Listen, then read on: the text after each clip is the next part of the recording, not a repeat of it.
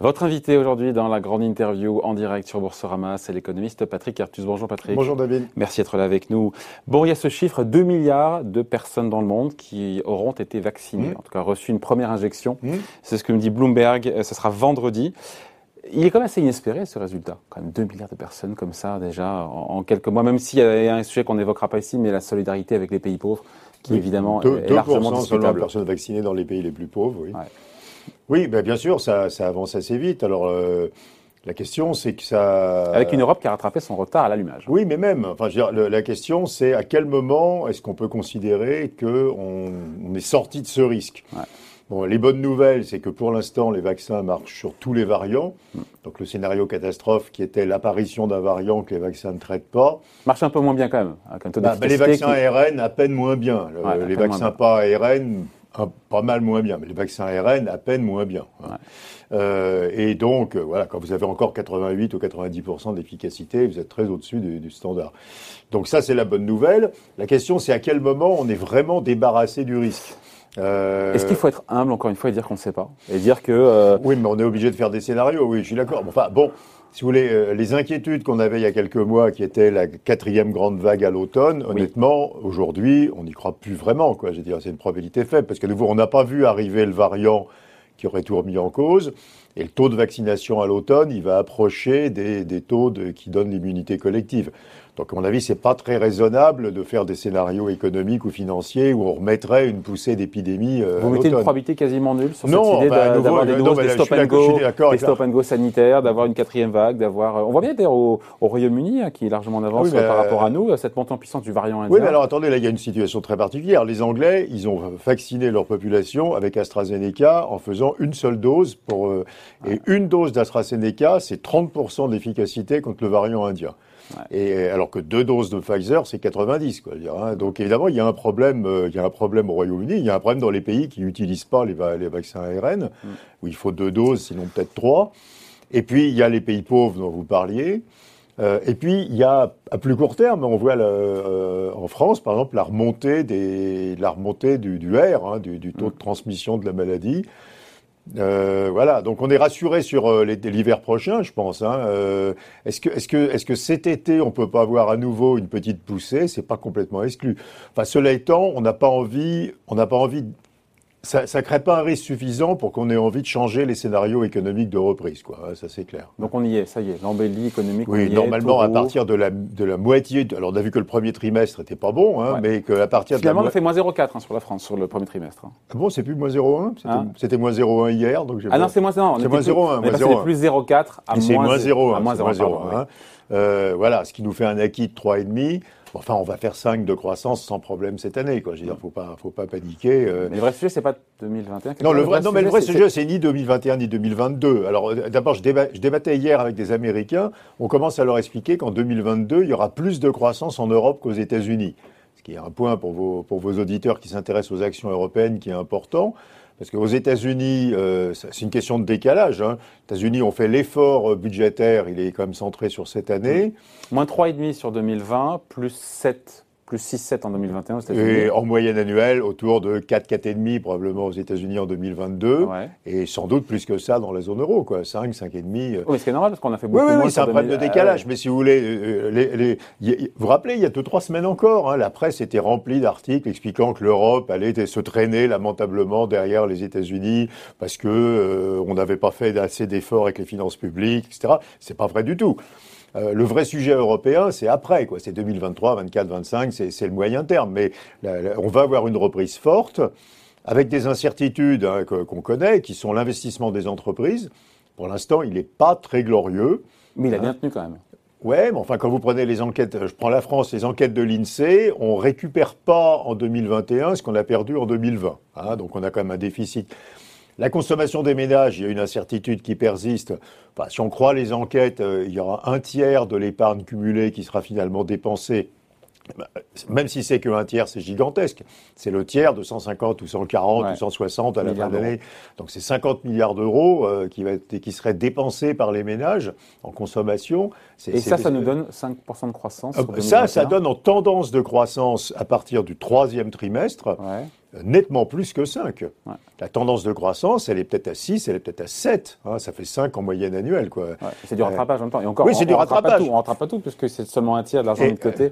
Oui. Et alors, il y a un autre tiers qui va aller dans l'immobilier, apparemment, et il y a un autre tiers qui va aller dans l'épargne, sachant que se désendetter, c'est de l'épargne. Hein, voilà. Je voulais juste dire un mot, quand même, sur cette question d'utilisation de l'épargne forcée, si vous me donnez 20 secondes, David. Il faut faire un peu attention, parce qu'on a, tous envie que cette épargne, soit elle soit dépensée, parce que ça relance l'économie, soit si elle est épargnée, que ça soit de l'épargne qui serve à la croissance économique de long terme. Ouais. C'est pas parce qu'un ménage achète un logement ou achète une action qu'on fait de la croissance.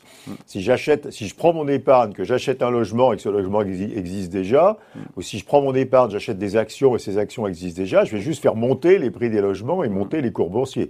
Donc la politique financière du pays, elle doit essayer de récupérer cette épargne pour l'amener vraiment dans le financement de l'économie. Eh ben, il faut, par exemple, il y a des choses qui... Enfin, les fonds de private equity pour le grand public, les fonds de prêts participatifs pour les PME, enfin, ce genre de choses amènent vraiment l'épargne dans les comptes des entreprises. Ouais. Mais si vous décidez tout d'un coup que vous avez 10 000 euros à la banque, vous n'avez pas pu dépenser l'année dernière, vous allez acheter 10 000 euros d'actions, le seul effet de ça, ça sera de faire monter les cours boursiers, parce qu'il y aura le même nombre d'actions après qu'avant. Ou alors, il faudrait que les entreprises se mettent à émettre beaucoup d'actions, mais c'est pas ce qu'on voit. Donc, si vous voulez, il faut faire un peu attention. Ça suffit pas d'amener les ménages à acheter des actions ou acheter de l'immobilier. Il faut aussi que ça fabrique, qu'il y ait une offre qui aille en face, quoi. Donc, c'est plus compliqué que ça de financer l'économie. Il suffit pas que les ménages achètent des actions. Ouais, vous me disiez qu'il y avait peut-être un changement de perception de la part des Américains sur l'Europe. Oui. C'est intéressant parce que sur l'Europe, il y a quand même le plan de relance a été validé formellement. Par les 27 pays de l'UE, ça peut changer la donne. Alors les Américains, je me battais hier soir avec des Américains qui persistent à penser que Biden c'est mieux que Ursula von der Leyen. Tout le monde fait cette comparaison, donc allons-y, quoi. D'abord, aux États-Unis, les 1900 milliards, puis maintenant le nouveau plan qui est à peu près aussi 1900 milliards.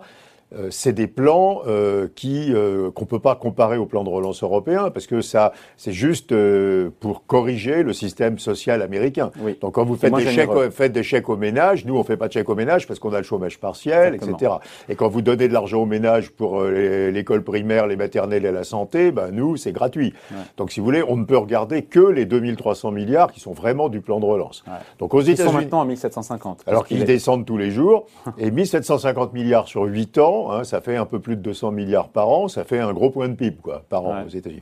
Alors si vous ajoutez les plans de relance des États et ceux de la Commission, il faut faire attention parce qu'il y a des doubles comptes. Hein, vous voyez, dans les 100 milliards du plan français, il y a 60 milliards de vrais et 40 milliards qui sont déjà... Bon, vous êtes pas loin de 1000 milliards d'euros. Ouais. Alors en théorie, c'est sur la...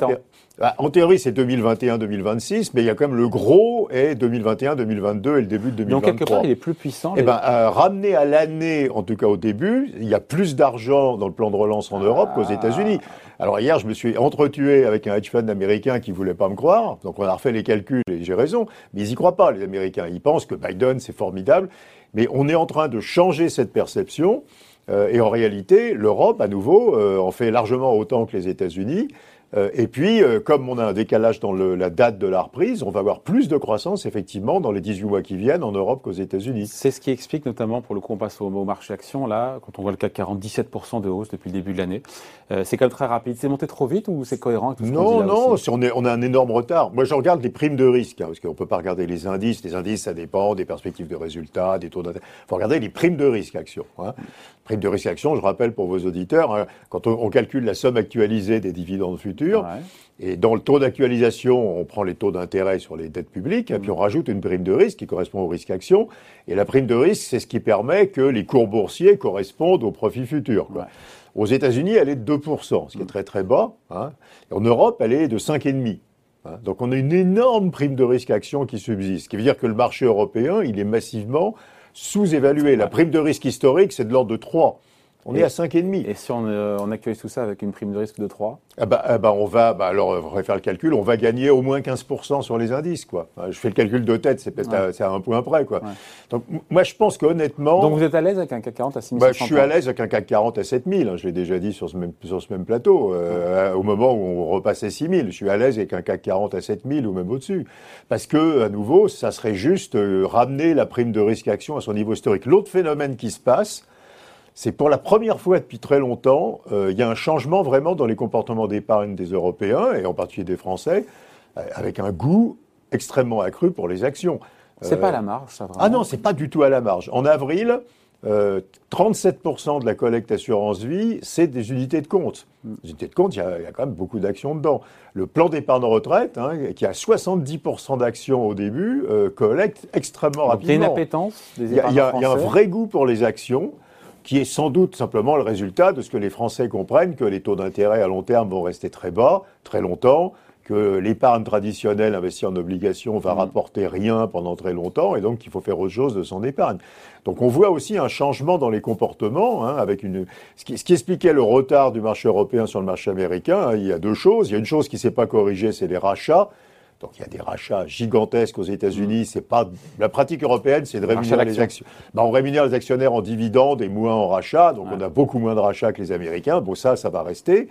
Mais la seconde grande différence, c'est la demande. Il y avait une très faible demande d'action en Europe parce que les 75% des fonds en euros de l'assurance vie sont investis en obligations investment grade. Oui. Et là, on bascule vraiment vers les actions. Il y a un vrai basculement dans le monde des actions des épargnants. Est-ce qu'on peut monter sur le CAC 40 ou d'autres indices sans qu'on parle de bulle ? À nouveau, le retour à la prime de risque historique, donc autour de 3%.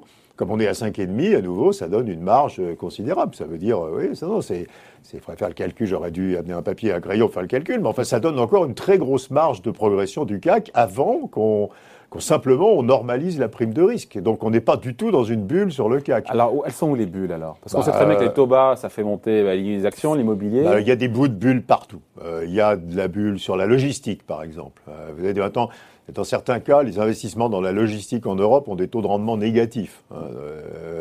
Donc, vous avez des bulles sur des morceaux de la tech aux États-Unis. Alors là, on a des primes de risque qui sont... il n'y en a pas, quoi. Je dirais qu'elles sont même négatives. Enfin, donc, voilà, il y a des bulles. Il y a eu le bitcoin, mais ça, c'est en train de se corriger. Il y a des bulles sur les matières premières, parce que dans ce qui se passe sur les matières premières, il y a aussi beaucoup d'achats spéculatifs, d'achats à terme. Il y a des bouts de bulles partout. L'action européenne, c'est pas un actif à bulle pour l'instant. Loin de là, à nouveau. Qu'est-ce qu'il faudrait, qu'est-ce qu'on peut imaginer, encore une fois, comme type de choc extérieur pour que les marchés actions déraillent, encore une fois, de nouveau dans la sinistrose, mais si l'inflation, je le sais, c'est pas un sujet pour vous, on en parlera juste après, notamment en zone euro, c'est pas un sujet pour vous l'inflation. C'est quoi ? C'est une reprise de l'épidémie, mais vous n'y croyez pas trop. C'est l'erreur de politique monétaire, mais s'il n'y a pas de reprise de l'inflation, il n'y aura pas d'erreur de politique monétaire. Non, mais il faut en dire un mot. Non, mais d'abord, il y a tous les risques autres, les risques géopolitiques, géostratégiques, bon voilà. Par des guerres, enfin ça, j'oublie ça. Non, le vrai sujet aujourd'hui, c'est les taux, et donc c'est l'inflation et les banques centrales. Mais pour vous, c'est pas un sujet. L'inflation, moi je suis absolument convaincu. Si vous voulez, regardez les 30 dernières années, en sortie de récession, il y a toujours de l'inflation. Ouais.